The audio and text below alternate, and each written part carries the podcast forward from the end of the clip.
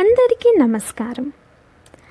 జానపద కథల ప్రకారం ఉజ్జయినిన రాజు విక్రమాదిత్యుడు తన రాజ్యపు సంతోషం కోసం బేతాళుడిని ఒక తాంత్రికుడికి తీసుకొనొచ్చి అప్పగిస్తాడని ఒప్పుకున్నాడు.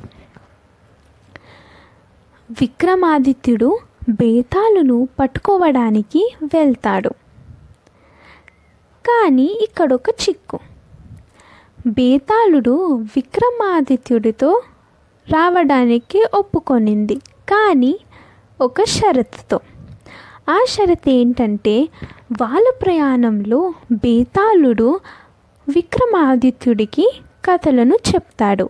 ప్రతి కథ తర్వాత ఒక ప్రశ్నను అడుగుతాడు.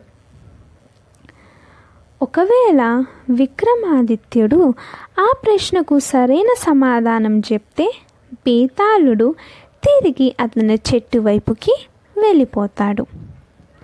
ఒకవేళ సమాధానం తెలిసుండి మౌనంగా ఉంటే అతను అక్కడే తన ప్రాణాలను విడుస్తాడు.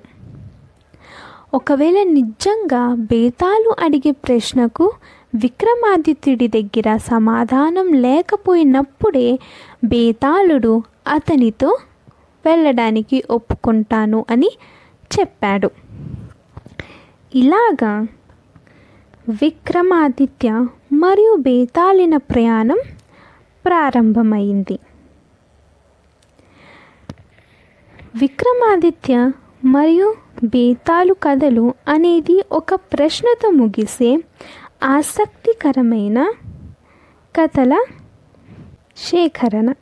ఈ కథలను మీ పిల్లలతో మరియు కుటుంబ సభ్యులతో వినండి మరియు ఆనందించండి.